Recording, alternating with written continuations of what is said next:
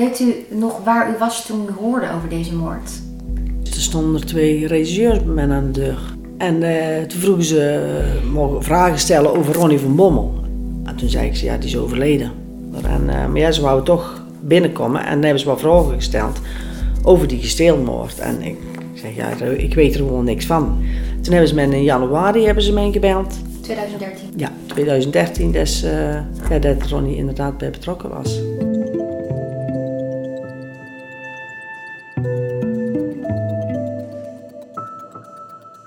In de vorige aflevering hoorden we hoe de familie Salens met hun invloedrijke contacten de incestklacht in de doofpot probeerde te stoppen. Tot woede van sympathisanten van de dokter en verschillende media. Daarop schakelde de dokter zelf contacten in, die zijn schoonzoon in elkaar moesten slaan, beweert de dokter nu. Hoe is een gerespecteerde Vlaamse dokter terechtgekomen bij een huurmoordenaar uit het Nederlandse Brabant? Ik ben Gabrielle Ader en dit is aflevering 3 van De Kasteelmoord.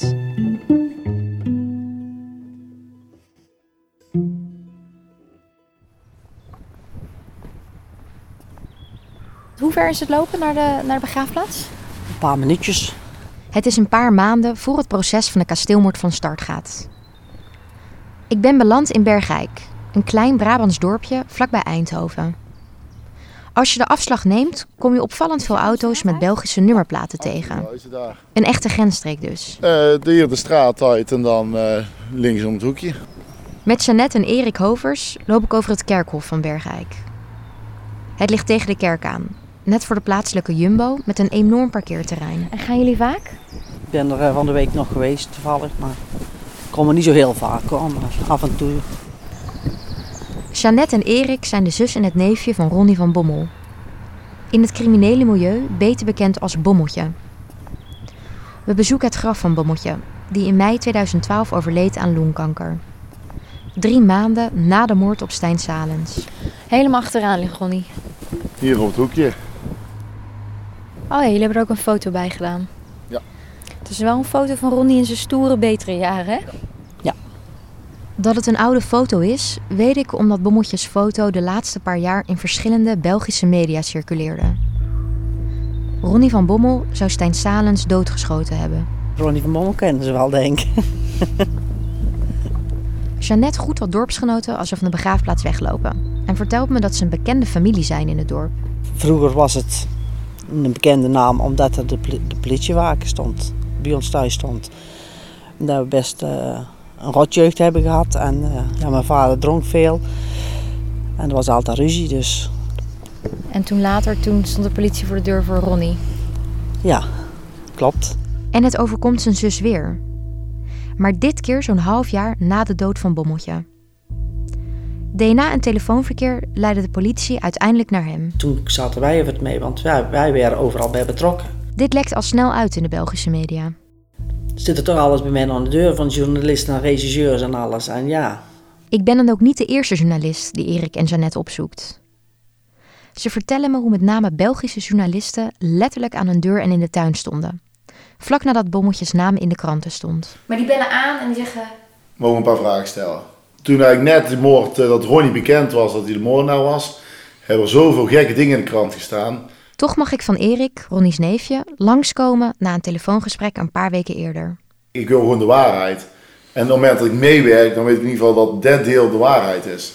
En dus vertellen ze me aan Eriks keukentafel in zijn keurige rijtjeshuis uitgebreid het verhaal over Bommeltje en hun ervaringen met hem.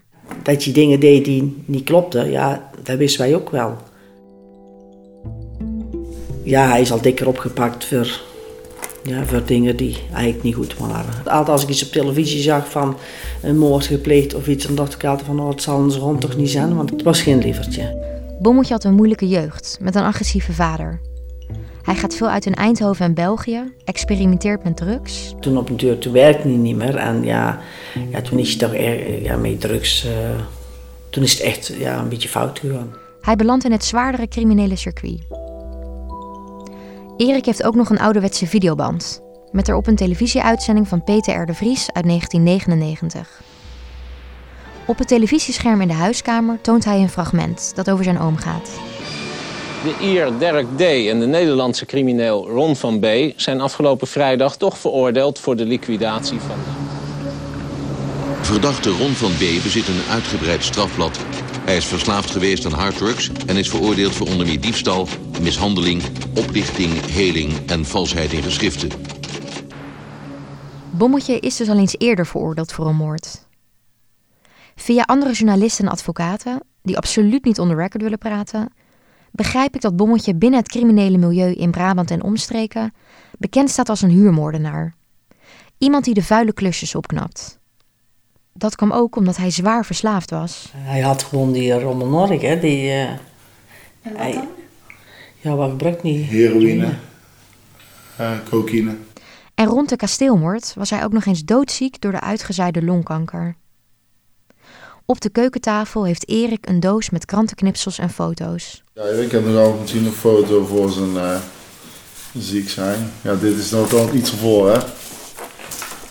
Nee, Is- was is heel hij- erg ziek. was je hier al ziek? Ja, ja, want dit is op het, eh, ja, dit is een week voor zijn dood. Een man met volle donkere haardos. Was het een grote man? Ja, en een lange scrollen, hè. Geen sterke bouw. Het was geen gespierde man. Nee, oh man. Rond de periode van de moord was Bommetje een zieke, magere, drugsverslaafde man. Niet echt de persoon die je inhuurt om iemand slechts in elkaar te slaan, zoals de dokter nu beweert. En dat blijkt ook uit het geld dat Bommetje kreeg.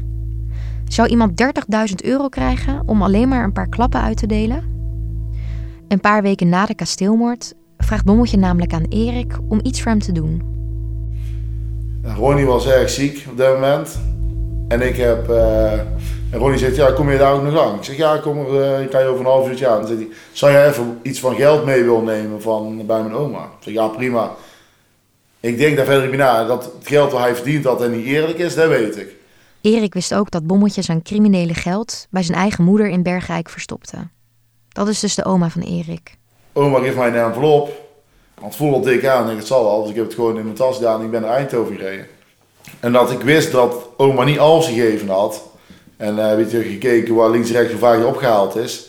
Is er meer dan 30.000 euro opgehaald bij mijn oma aan Want, geld. want hoe weet je dat? Wie heeft die andere bedragen opgehaald en aan Ronnie gebracht? Andere familieleden. En hoe weet je dat? Dat ze tegen mij verteld. Maar meer dan 30.000 euro is wel opvallend veel geld ineens. Als Erik een paar jaar later in de kranten leest dat het onderzoek in de kasteelmoord vastzit, herinnert hij zich die grote geldbedragen. Hij neemt contact op met de politie in Brugge. Ja, ik heb toen mijn vrouw gedaan. Nog wel meteen na mijn verklaring over dat geld een pauze. Ze is allemaal gaan bellen. En daarmee brengt hij het onderzoek naar de moord verder in beweging. Wat was zo cruciaal wat jij hem verteld hebt over het geld? De dokter die heeft gezegd dat hij maar een paar honderd euro gegeven heeft aan Ronnie voor eh, in elkaar slaan. Maar ik weet dat er eh, meer dan, ja, ik denk al bijna 30.000 euro eh de Ronnie had na de moord daar. Maar hoe raakt een Eindhovense drugsverslaafde crimineel verzeild in een West-Vlaamse kasteelmoord? Hoe zou hij dan gelinkt moeten zijn aan iemand als dokter Gijsobrecht? Er blijkt een belangrijke schakel te zijn tussen een vriend van de dokter en de Brabantse huurmoordenaar. Dat is Pierre Cherie. Een paar dagen voor het proces van start gaat, ben ik in Brugge bij de advocaat van Pierre Cherie. Men heeft gezien op een gegeven ogenblik dat eh, er twee gsm-nummers circuleerden. Gebruikt door serie, het ene en het andere ergens door iemand in Nederland. Rond de streek van Eindhoven. De politie ziet dat de dokter rond de kasteelmoord veel belt met deze Pierre Cherie. Dus eh, men heeft ook gezien dat die, dat telefoonnummer begonnen is in oktober en op het ogenblik dat de moord gepleegd is, gedaan is, gestopt is. Om een lang verhaal kort te maken, de politie ziet veel telefoonverkeer rond de moord tussen de dokter en deze Pierre Cherie. En vervolgens weer tussen Pierre Cherie en Bommeltje. En Pierre Cherie, die in de buurt van het kasteel woonde, is net als Bommeltje geen onbekende van de politie. Pierre Serie is iemand die altijd in de handel en vooral de veehandel en de landbouwsector actief is geweest. En een aantal keren tegen de lamp is gelopen omdat hij verboden producten verkocht. Zoals illegale hormonen voor de veeteelt. Daarna is hij nog een keer tegen de lamp gelopen voor een drughandel, cocaïne vanuit Paraguay. Ik vraag aan verschillende kennissen en familieleden rondom Cherie wat voor type man hij is. En ik hoor steeds hetzelfde verhaal. Het is een veehandelaar, een brokkenpiloot. Hij is regelmatig gepakt door de politie vanwege loesje criminele activiteiten. Maar anderzijds hoor ik van iedereen die hem vrij goed kent dat dat een zeer hulpvaardige man is. Een hele vriendelijke persoon.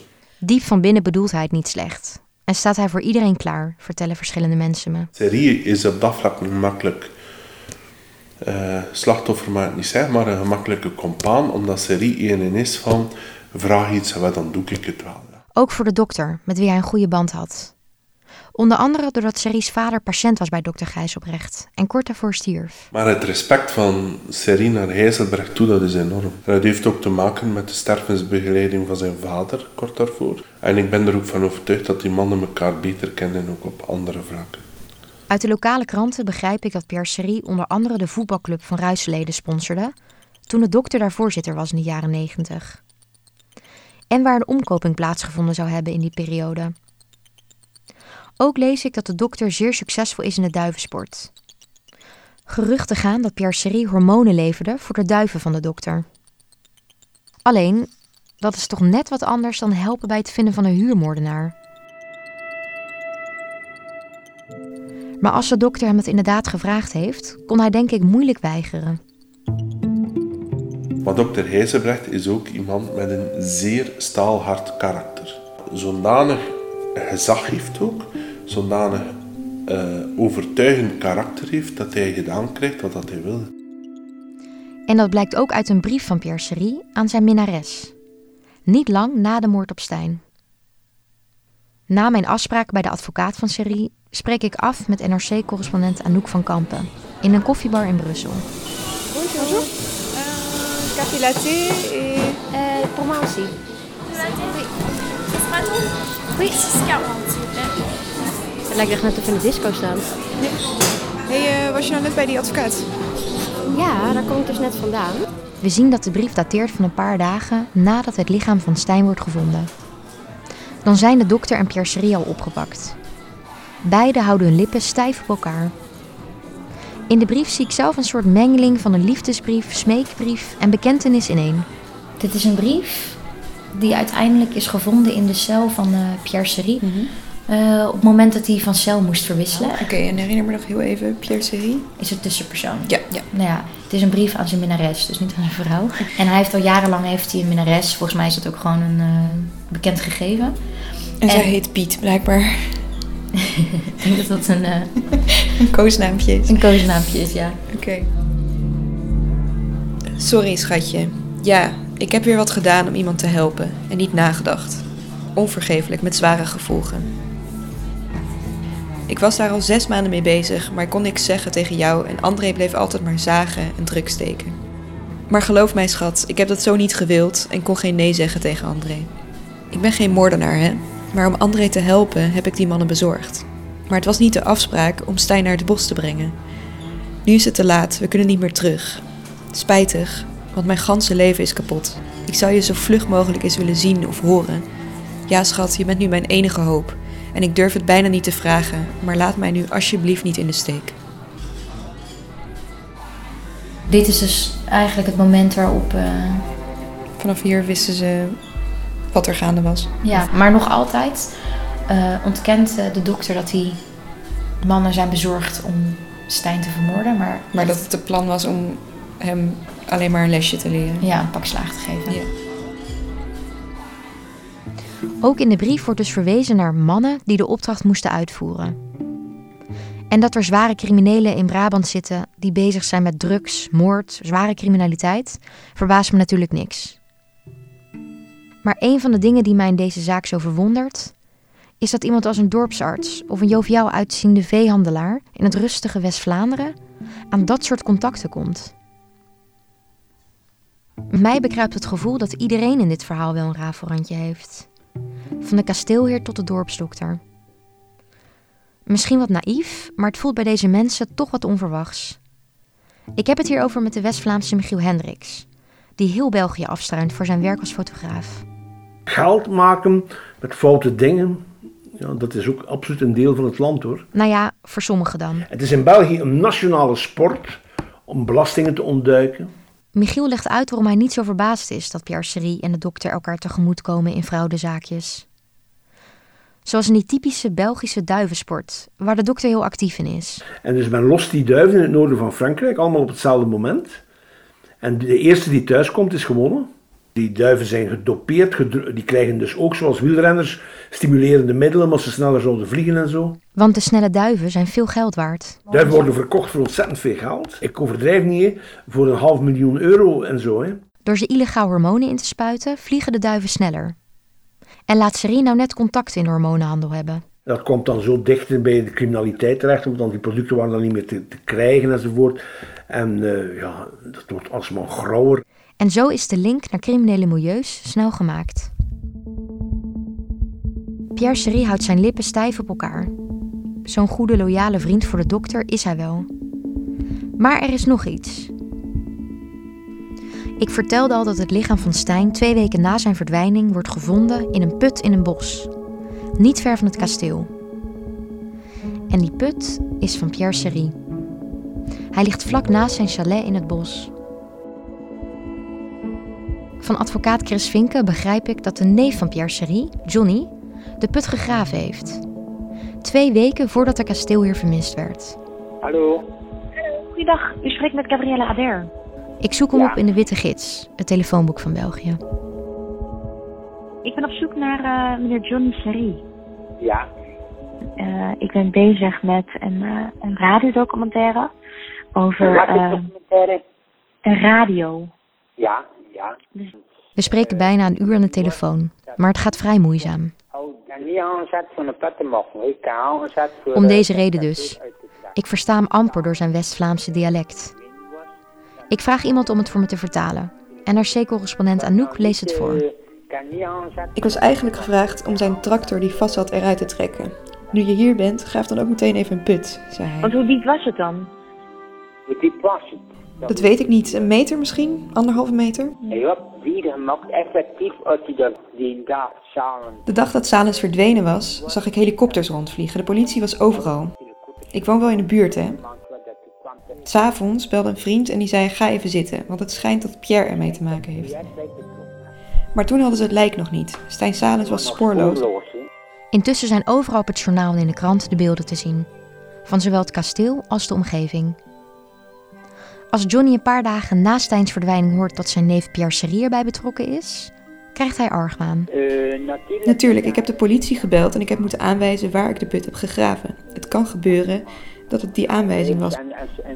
Ik zei het 's morgens en rond drie uur 's middags werd het lijk opgegraven. Stap voor stap is het lichaam opgedoken. Volgens Johnny hebben de moordenaars al in het chalet gelogeerd voor de moord. Waarom denkt u dat? Ik had nog een vest zien hangen van iemand. Ik weet niet of het de bedoeling was om het lijk in de put te begraven, maar toen ze daar logeerden zullen ze die put gezien hebben en misschien hebben gedacht, laten we het lijk erin doen. Pierre kende Wallonië, Holland, de wegen. Hij is slim genoeg om het daar niet te stoppen. Dat zal niet zijn idee geweest zijn. De neef van Pierre Serie is er dus van overtuigd dat die put bij het chalet niet bedoeld was om het lichaam van Stijn in te verstoppen, maar dat het last minute is besloten. Ik heb inmiddels van alles over dat chalet gehoord, dus ik ga gewoon zelf eens kijken. Ik vraag of journalist Josje Machelin, jullie hoorden hem aan de eerste aflevering, mee wil gaan. Hier is het. Nee. Nee, want het is zeker weten zo met, met Ja. kettingen. Ja, maar Het chalet ligt verscholen in het Blekkerbos. Ruim 10 minuten rijden van het kasteel. We moeten even wat zoeken. ik denk het wel. Het Blekkerbos, dat is natuurlijk. Blekkerbos. Dat is daar en daar en, en zo. Eh, Die- de het- ingang is eh, als je de kerk hebt. maar die chalet van Pierre waar stond die? Weet jij dat? Eh, dat was ook in het Blekkerbos. Ja, maar dan is dan de kerk inrijden en dat is dan op uw linkerkant in dat bos. Stond dat. Maar wel grappig dat je gewoon vraagt. De, de chalet van Pierre Serie. Die, dat weten ze allemaal. Tuurlijk. Dat heeft die streek, ook- de streek hier toch wel een beetje op zijn kop gezet allemaal. Ehm, Terwijl we aan het zoeken zijn, beschrijft José verder hoe Serie en zijn chalet in de buurt bekend staan. Maar dat was niet zomaar een vakantieverblijfje, dat was eerder een plaats waar hij samenkwam met alle mogelijke loesje figuren uit de misdaadwereld. Allee, het was een beetje zo'n roverschool eigenlijk. José legt uit wat er inmiddels ook in de Belgische krant is geschreven. Wel, eh, hier is de eerste afspraak gemaakt tussen Pierre Serie en Tjetjeentje, uh, uitvoerders. Pierre Serie zou al in de zomer van 2011, een half jaar voor de moord op Stijn, Tsjetsjeense boksers benaderd hebben. Met de vraag om Stijn te doden, niet in elkaar te slaan. Maar er gaat wat mis. Die zijn naar hier gekomen om uh, de streek te verkennen. Die zijn die avond ook naar het kasteel geweest waar de, het slachtoffer woont. Maar daarna zijn ze gewoon gecontroleerd geweest door een gewone politiepatrouille. En dan hebben ze beslist van wij komen hier niet meer terug, we zijn hier verbrand. Als er hier iets gebeurt, dan zal dat naar ons wijzen. Want de politie had ook hun GPS-systeem uitgelezen en had gezien dat ze in de buurt van het kasteel waren geweest. De Tsjetsjenen weigeren hierna de opdracht. Waarna uiteindelijk de Brabantse huurmoordenaar Bommeltje de klus Sorry. klaart. Ja, maar wacht eens. Wat is dat daar? Is dat de, de chalet niet? De fameuze chalet? Wat is het? We gaan eens kijken.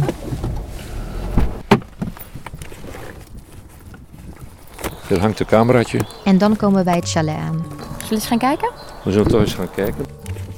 Ik vind het nog een beetje proper eigenlijk. Ik weet niet zeker of er helemaal niemand is geweest. Het is ook niet meer verzegeld. hè. Het is toegankelijk. eh, We gaan even kijken, wel door de, door de ramen. Als we doorheen kunnen kijken, maar volgens mij wel, hè?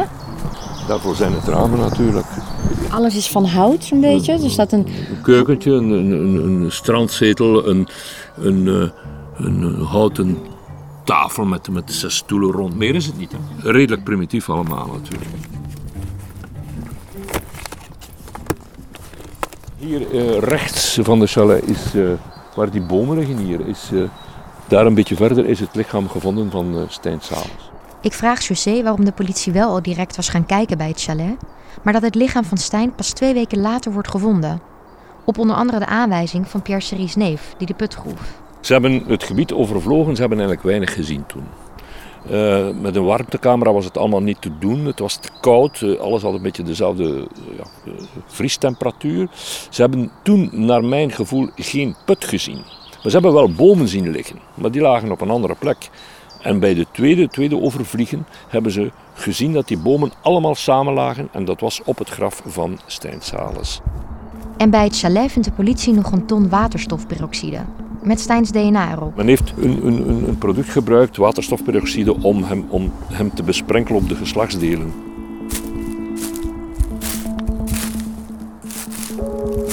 We gaan intussen een beetje terugwandelen, we gaan niet lang meer.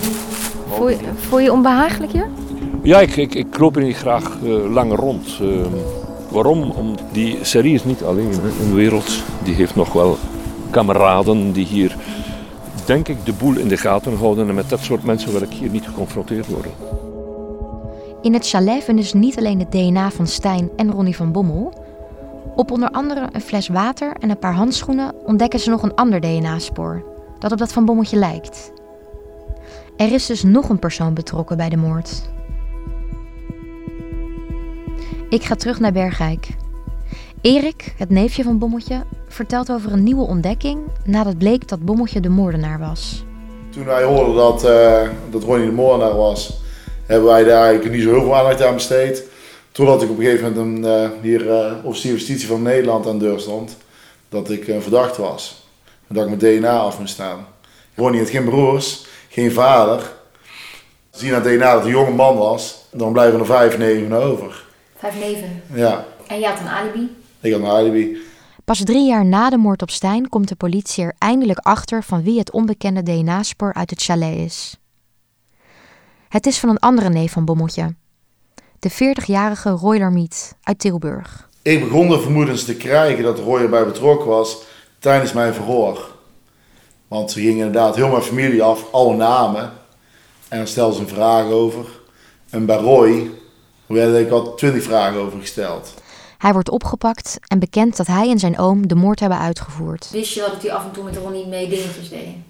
Ja, heel kleine dingetjes. Dus ja, ik soms misschien iets bijverdiende. En inderdaad dat hij misschien een keer, eh, eh, misschien een keer een inbraak gedaan heeft of zo. Waar ik niet goed praat. Dat is toch dan misschien schrok ik daar nog niet zo van, maar dit wel. Als Roy Larmiet daar wel bij betrokken is geweest.